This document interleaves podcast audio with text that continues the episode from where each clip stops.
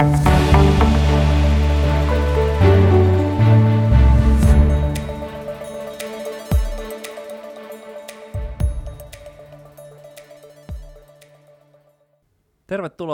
taas kuuntelemaan Nordea varallisuuden hoidon tällä kertaa joulukuista sijoituspodia. Täällä on meidän strategitiimistä äänessä Hertta Alava. Hei vaan. Ville Korhonen. Hei hei. Ja allekirjoittanut eli Antti Saari. Tässä nyt kun katsotaan ensin vähän peruutuspeiliin, niin syksy aikana jonkunnäköistä helpotusta tuonne sijoitussalkkuihin on tullut. Osakepuolella on nähty pikkusen elpymistä sieltä pohjista. Itse asiassa joku voi sanoa, että jopa aika voimakastakin, varsinkin kun eurooppalaisia markkinoita katsotaan. Ja joukkolainapuolellakin pientä helpotusta jo sinne, eli ainakin nyt sitten tämän vuoden osalta tai ainakin toistaiseksi, niin siellä joukkolainapuolellakin niin jonkunnäköistä pohjakosketusta olisi takana päin, mutta aloitetaan oikeastaan tästä ehkä kaikista mielenkiintoisimmasta, eli Kiinassa tuotot on ollut ihan hillittömän hyviä nyt tässä viime viikkoina, kun katsotaan pörssin kehitystä, niin Hertta, mitä ihmettä siellä oikein tapahtuu ja onko suunta nyt vihdoin sitten Kiinan osalta kääntynyt?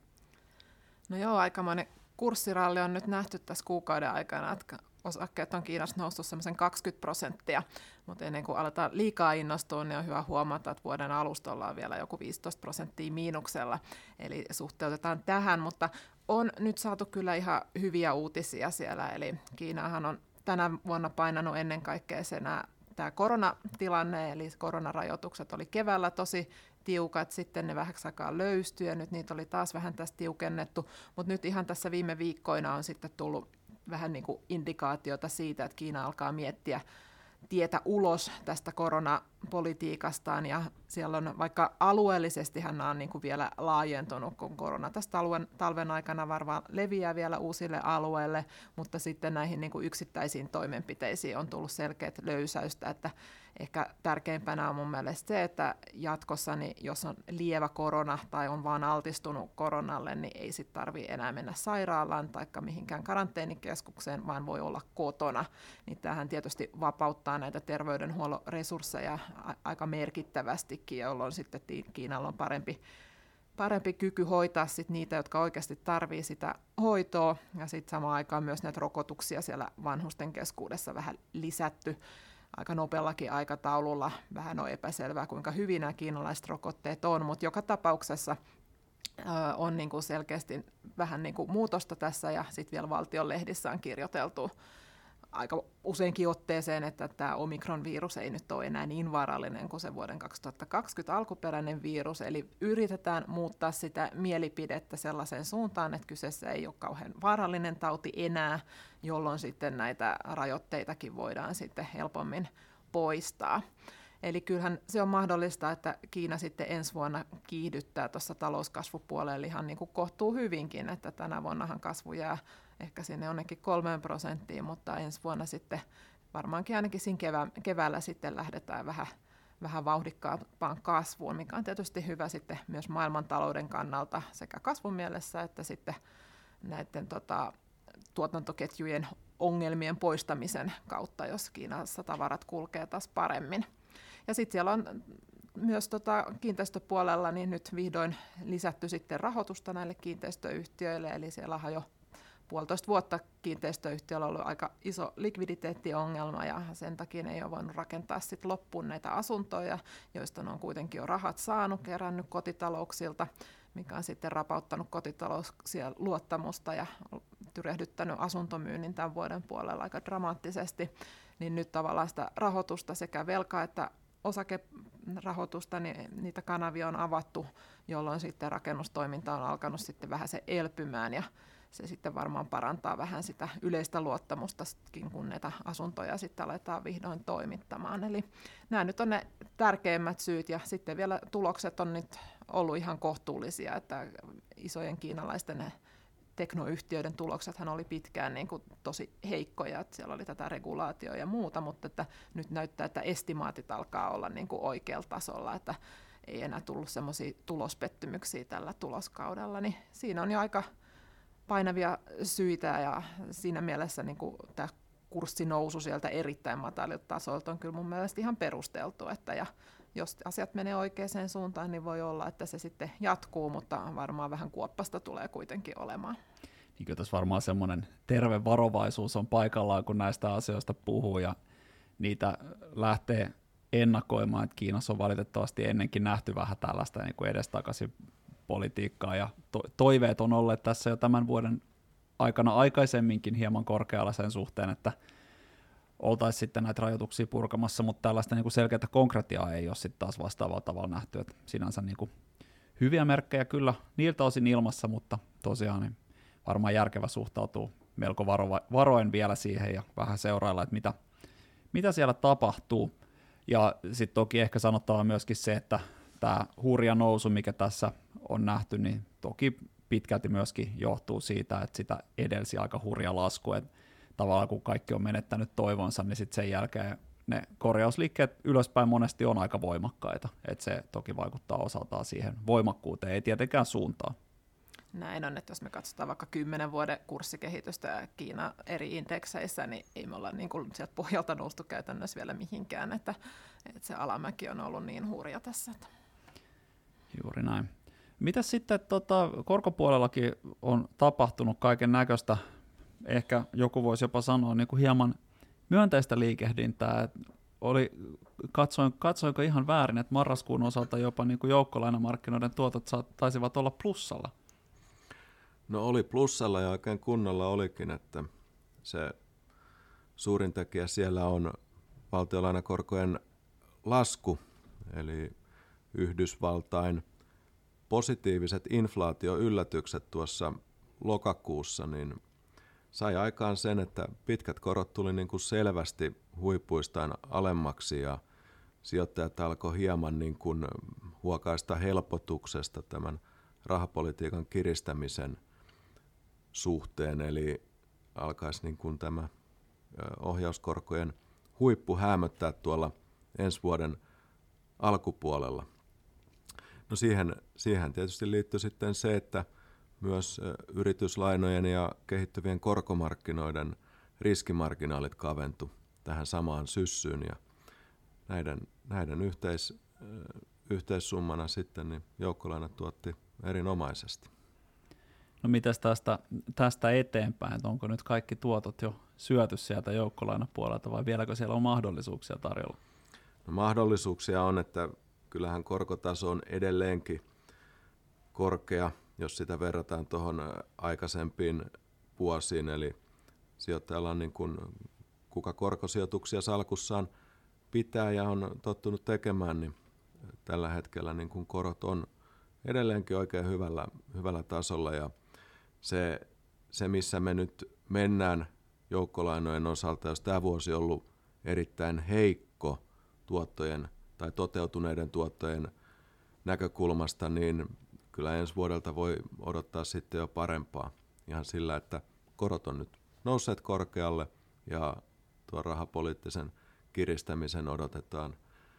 pikkuhiljaa sitten maltillistuvan, niin se on semmoinen keitos, joka kyllä niin kuin luo varsin valoisat näkymät joukkolainoille eteenpäin katsoen. Joo, ja tässä on tosiaan tärkeää muistaa se, että tähän vuoteen lähdettiin esimerkiksi eurooppalaisten valtionlainojen osalta niin käytännössä nollakoroista. Että olisiko ollut, osittain oltiin pikkusen vielä miinuksellakin vuoteen lähdettiin, ja nyt ollaan siellä karkeasti kahden prosentin tienoilla. No se, mitä korkojen nousu toki myöskin tekee joukkolainoille jossain määrin, on se, että se hieman sitten vähentää sitä niiden korkoherkkyyttä, eli jos korot nousisivat yhtä paljon nyt sitten seuraavan vuoden aikana, niin se miinus, mikä sieltä tulee sinne joukkolainoille, niin ei ole aivan yhtä suuri. Ja sitten toisaalta niin ei myöskään odoteta, niin kuin Ville tuossa sanoi, että korot nousisivat niin paljon tai välttämättä juurikaan enää ensi vuonna. Eli jos asiat menee kohtalaisenkin hyvin, niin sieltä kyllä aika hyviä tuottoja on saatavilla. Ja sanoisin jopa näin, että jos miettii, jos sijoittajalla on vaihtoehtoja ottaa riskejä siellä niin kuin joukkolainasalkun puolella tai sitten osakkeiden ja joukkolainojen välillä, niin ne houkuttelevammat tilaisuudet löytyy kyllä sieltä joukkolainasalkun puolelta tällä hetkellä, että siihen niin kuin riskitasoon nähden, niin vaikka just kehittyvät korkomarkkinat tai sitten euroalueen yrityslainat, niin on kyllä huomattavan houkuttelevia, kun sitten taas osakemarkkinoilla vielä kuitenkin jonkun verran riskejä myöskin on, ja siellä arvostuskertoimet ei ole niin paljon kuitenkaan sitten romahtaneet, eli se tuottonäkymä on parantunut toki, mutta ei ole parantunut ihan yhtä paljon kuin mitä se on sitten joukkolainapuolella parantunut. Eli siinä, siinä semmoista kokonaisuutta. No jos keskuspankkien tai, tai rahapolitiikan kiristämistahti alkaa vähitellen hiipua, niin ja sen toki pitkälti tästä inflaatiokehityksestä johtuu, niin miten sitten tämä meidän talousnäkymä, onko meillä mitään hyvää, hyvää sanottavaa siitä, että tuntuu, että tuota, taantumasta puhutaan jo varmana asiana ensi vuoden osalta? No joo, sanotaan, että Euroopassa varmaan semmoinen lievä taantuma on kohtuullisen todennäköinen, mutta jos mietitään, että miltä ne näkymät näytti, niin kuin sanotaan pari kuukautta sitten, niin kyllähän se Euroopan tilannekin selvästi paremman näköinen on. Talousluvut on viime aikoina pääsääntöisesti ylittänyt odotukset, eli mitään semmoista niin kuin syvää taantumaa ei mun mielestä tällä hetkellä Eurooppaan laajemmin ennusteta, että ehkä semmoinen niin pieni miinus voi tulla ja sitten 2024 nähtäisiin sitten jo todennäköisesti elpymistä. Yhdysvaltoihinkinhan tässä povattu sitä taantumaa, mutta jos katsoo erilaisia tämmöisiä indikaattoreita, mitkä tulee niin kuin aika reaaliajassa, niin siellähän talouskasvu itse asiassa porskuttaa aika vahvana edelleen. Et me varmaankin ensi vuonna todellakin niin kuin hidastuu sielläkin. Kyllä nyt koronalla tietysti on sen verran vaikutusta siihenkin talouteen, mutta on hyvin mahdollista, että siellä jäädään sitten kuitenkin plussan puolelle jonkin verran. Ja sitten myös siellä sitten Yhdysvalloissa odotettaisiin, että 2024 olisi sitten jo pikkasen parempi. Mutta sitten tietysti täytyy muistaa, että sen, se elpyminenkin tulee sitten tämmöisestä kasvun hidastumisesta tai matalasta taantumista olemaan myös sit semmoista aika maltillista, että jos miettii, että koronas kyykättiin syvälle ja tultiin vauhdilla ylös, niin nythän sitten taas sellaista ei tapahdu, että mennään vähemmän alas ja sitten tullaan myös vähemmän vähemmän ylös, että semmoiseen vähän tasaisempaan kasvuun tässä siirrytään sitten joka tapauksessa. Ja se toki voisi olla niin jossain määrin myöskin markkinoiden näkökulmasta ehkä myönteistäkin, ettei tulisi tällaisia ihan hiilittömiä syklejä, mitä tässä nyt on nähty, että jos vähän peilaa historiaa, niin käytännössä tässä niin kuin lähimuistissa on tämä koronakriisi, missä nyt ehkä vähän tälleen puoliksi kieliposkella heittäen, niin laitettiin koko maailman talous kiinni, ja se kyllä vaikutti ihan älyttömästi tietenkin sitten tuotantoon myöskin siinä 2020, ja sieltä sitten tultiin hurjaa kyytiin ylös. No sitä edelsi sitten tämmöinen merkittävämpi taantuma toki euroalueella eurokriisi siinä 2010-luvun alkupuolella, ja sitä ennen sitten finanssikriisi, joka oli rahoitusmarkkinoiden osalta ihan todella paha, ja siinä oikeasti, tai silloin oikeasti oli niin kuin ihan päivistä kiinni, että – miten, miten hyvin tämä koko järjestelmä pysyy pystyssä ja sitä sitten edes teknokupla 2000-luvun alussa, eli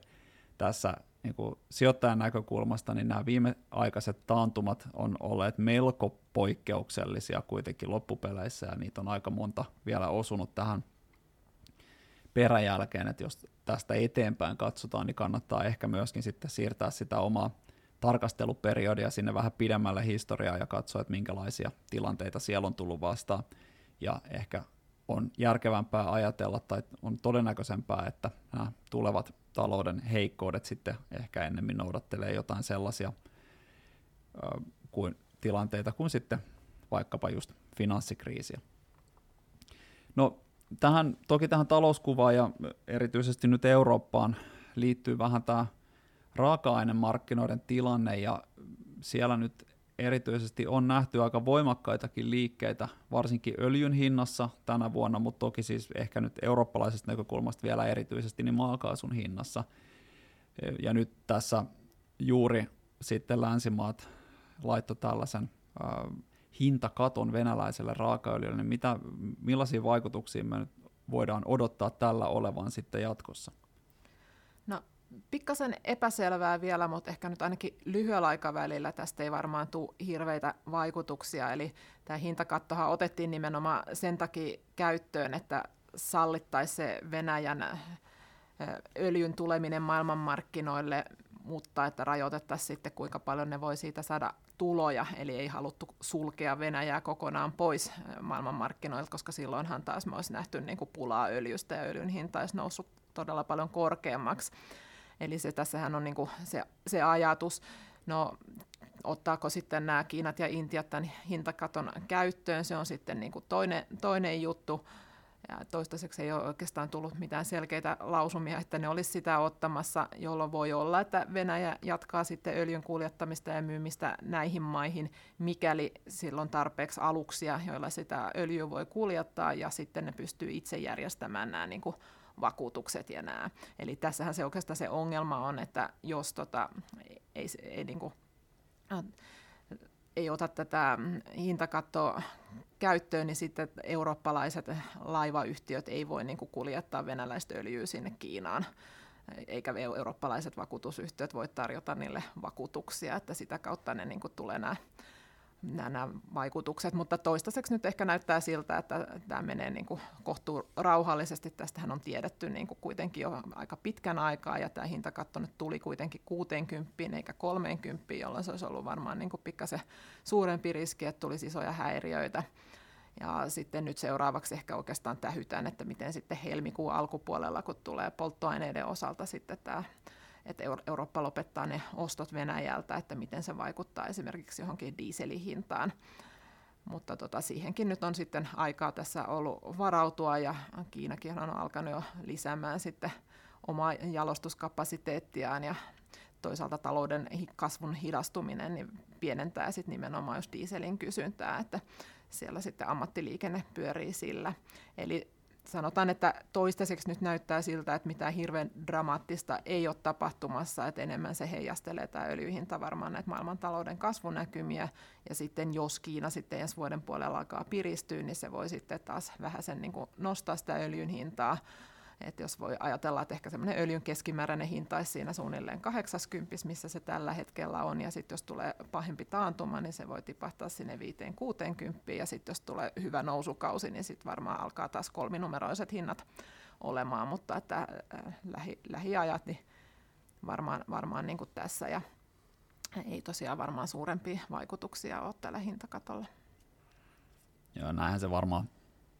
varmaan tosiaan meneekin ja ehkä niin kuin just nähtäväksi jää, että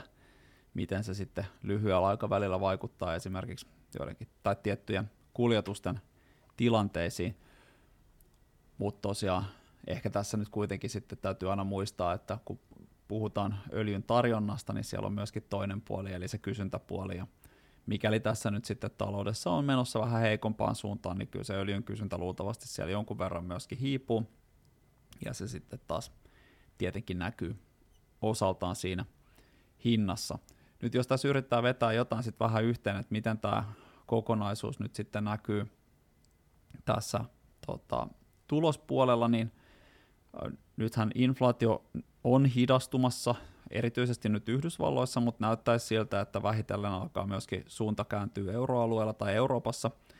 Ja se sitten tarkoittaa tietenkin ensi vuoden osalta sitä, että jos inflaatio hidastuu, niin toisin sanoen siis yritysten myyntihintojen nousu hidastuu. Ja sitä kautta sitten niin se toki vaikuttaa liikevaihtoon, ja jos samaan aikaan sitten vielä talouskasvu hidastuu, eli ostetaan vähemmän tavaroita tai ainakin se tavaroiden määrän ja palveluiden määrän kasvu hidastuu, niin silloin hyvin todennäköisesti myöskin sitä kautta sitten niin tuloskasvu jonkun verran hidastuu, mutta jos me tämän hetken ennusteita peilataan sinne ensi vuoteen ja katsotaan vähän, että miten talousennusteet suhteutuu tai miten ne suhteutuu talousennusteisiin, niin itse asiassa analyytikoiden tuloskasvuennusteet ja liikevaihdon kasvuennusteet on jopa hieman varovaisia siihen suhteutettuna. Et toki voi olla, että tässä vielä odottamatonta heikkoutta tulee ja paljon epävarmuustekijöitä toki on ilmassa, mikä pitää muistaa vähän kaikessa tässä, eli pitää olla hyvin äh, ehkä realistiseen suhteen, että mitä kaikkea tällä hetkellä pystyy ylipäätään ennustamaan. Äh, mutta jos nyt näihin talouskasvuennusteisiin päästään, niin ehkä me voidaan nähdä pari äh, vuosineljännestä ensi vuoden alkupuolella, jolloin tulokset on pikkusen miinuksella tai, kasvaa, tai tuloskasvu on siis pikkusen miinuksella vuoden takaisin verrattuna, mutta ei se mitenkään välttämätöntä tai vääjäämätöntä näillä ennusteilla vielä ole. Et ihan yhtä hyvin voi tulla tilanne, jossa tulokset jatkaa sitten sellaista vaisua kasvua. Tällä hetkellä globaalisti ennustetaan jotain tuollaista kolmen, vähän reilun kolmen prosentin tuloskasvua ensi vuodelle, eli aika maltillisissa lukemissa mennään, jos ajatellaan, että historiassa se keskiarvo on ollut siellä 7-8 prosentin hujakoilla suurin piirtein, ja yleensä vuoteen lähdetään vielä jollain 13 prosentin kasvuennusteella, niin kyllä tässä melko varovaisissa tunnelmissa jo tähän vuoteen lähdetään, että varmaan sellaista hir- hillitöntä laskutarvetta näille tuloskasvuennusteille ei ole, ellei nyt sitten tietysti tilanne heikkenä entisestään. Se, mikä ehkä vielä hyvä mainita, mitä Hertakin tuossa sanoit, että Euroopassa nämä talousluvut on olleet selkeästi parempia nyt viime aikoina kuin mitä on odotettu, niin se on kyllä ollut yksi merkittävä tuki myöskin tälle eurooppalaiselle osakemarkkinalle. Et käytännössä tuossa oikeastaan jostain lokakuun loppupuolelta niin eurooppalaiset pörssit on kyllä kivunneet aika voimakkaastikin tai aika ripeästikin sieltä pohjilta ja huomattavasti nopeammin kuin vaikkapa yhdysvaltalainen tai Pohjois-Amerikan pörssi. Se on, on näkynyt selkeästi myös tällä tavalla ja toki osittain myöskin sitten euroissa sijoittavan tuottoihin on vaikuttanut se dollarin heikentyminen tässä syksyn aikana, mikä on sitten taas osaltaan syönyt niitä dollarimääräisten sijoitusten tuottoja. Yksi semmoinen asia, mistä nyt, mitä ei ole ehditty vielä sivuamaan, on se, että tässä tämä vuosi on ollut oikeastaan hajautetun tai hajautuksen näkökulmasta, jos puhutaan tämmöisestä perinteisestä osakkeisiin ja korkosijoituksiin hajauttamisesta, niin poikkeuksellisen huono kyllä.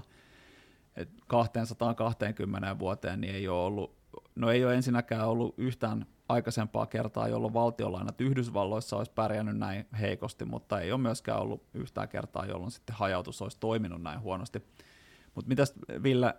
tilastotieteilijänä niin sanoisit tästä, että onko, tarkoittaako tämä nyt sitä, että tilanne on muuttunut täysin ja ollaan menossa uuteen normaaliin, jossa sitten hajautus toimii aina huonosti? No ei semmoiseen varmaan ole menossa. Eikä se hajautus tilannekin korjannut, kun ollaan päästy niin kuin normaalimmille korkotasoille ja rahapolitiikka on normalisoitunut. Eli kyllähän se tätä vuotta on juuri värittänyt se korkojen poikkeuksellisen nopea nousu, mikä on sitten painanut kaikkien sijoituskohteiden hintoja ja mistä se nyt sitten johtuu, no johtuu mistä tässä jo aikaisemmin puhuttiin, että silloin koronakriisissä – vähän niin kuin, mitä sanois, teenäisesti suljettiin koko maailma yhdessä huijauksessa. Se pudotti hintoja, sieltä auettiin valtavalla niin kuin, aktiviteetin palautumisella ja voimalla, mikä sitten kiihdytti inflaatiota. Niin tämä on vähän sen niin kuin, jälkimaininkeja, mitä tässä eletään ja vaikuttanut sitten ihan tänne salkkuteoriaan ja toimiiko hajautus vai eikö toimi – No tämmöisessä poikkeuksellisessa toipumisessa ja korkojen nousu ei toiminut, mutta nyt kun ollaan taas normaalimmassa, niin kyllä se jatkossa tulee sitten toimimaan niin kuin ollaan totuttu aikaisempinakin vuosina näkemään. Eiköhän se näin, näin juuri ole ja tosiaan tämä noussut korkotaso vielä auttaa siinä, että sieltä joukkolainapuoleltakin saa sitten jo selkeästi parempia tuottoja tulevaisuutta ajatellen – tässä nyt ehkä vielä loppuun semmoinen tosiaan varoituksen sana, me ollaan melko, tai tässä meidän näkemyksessä melko neutraaleja, eli osakkeet ja, tai osakkeiden ja joukkolainojen välillä niin ollaan peruspainossa ja samoin osakealueilla, mutta sitten siellä joukkolainapuolella niin vähän enemmän sitä riskinottoa, että tosiaan kehittyvät korkomarkkinat, euroalueen yrityslainat siellä ylipainossa, ja tosiaan, niin kuin sanoin tuossa aikaisemmin, niin sieltä ne riskiin suhteutettuna houkuttelevimmat mahdollisuudet tällä hetkellä löytyy. Ja jos nyt miettii sitä, että millainen vuosi ensi vuodesta voisi tulla, niin siitä voi tulla ihan hyvä, siitä voi tulla jopa tosi hyvä, mutta tosiaan riskit vielä varsinkin nyt tässä lähikuukausien suhteen niin on kohtalaisen korkealla. Että totta kai jos asiat menee hyvin, niin silloin on myös todennäköistä, että lähikuukausina tulee niitä parhaita tuottoja – mutta kyllä tässä aika kuoppasta menoa vielä varmaan alkuun, alkuun voi odottaa, että tosi paljon riippuu muun muassa siitä, että miten, miten kylmä tai leuto talvi Euroopassa on ja miten hyvin sitten Yhdysvaltain talous kestää näitä koronnostoja joita on jo tähän asti tehty, eli paljon tosiaan epävarmuutta, mutta myöskin sitten hyviä mahdollisuuksia ja tosiaan tähän ylipäätään tähän ennustamiseen liittyy nyt tosi paljon tässä tai näissä olosuhteissa sitten niin epävarmuutta sen suhteen, että mihin, mihin suuntaan ollaan menossa ja sen takia sijoittajankin kannattaa olla melko varovainen sen suhteen, että mitä ikään kuin sen äh, salkun perusrakenteen lisäksi tai sen perusrakenteen tuomien riskien lisäksi, niin minkälaisia riskejä sitä sitten sijoitustoiminnassaan ottaa. Mutta siihen oikeastaan voitaisiin päättää tämä meidän joulukuinen sijoituspodi. Kiitos oikein paljon kuulijoille ja kiitos Ville ja Hertta erinomaisista kommenteista ja nyt on varmaan hyvä hetki sitten toivottaa kaikille oikein rauhallista joulua ja onnellista uutta vuotta ja palataan sitten näihin kuviin ja tunnelmiin alkuvuodesta. Kiitos. Kiitos, hei. Kiitos, moi moi.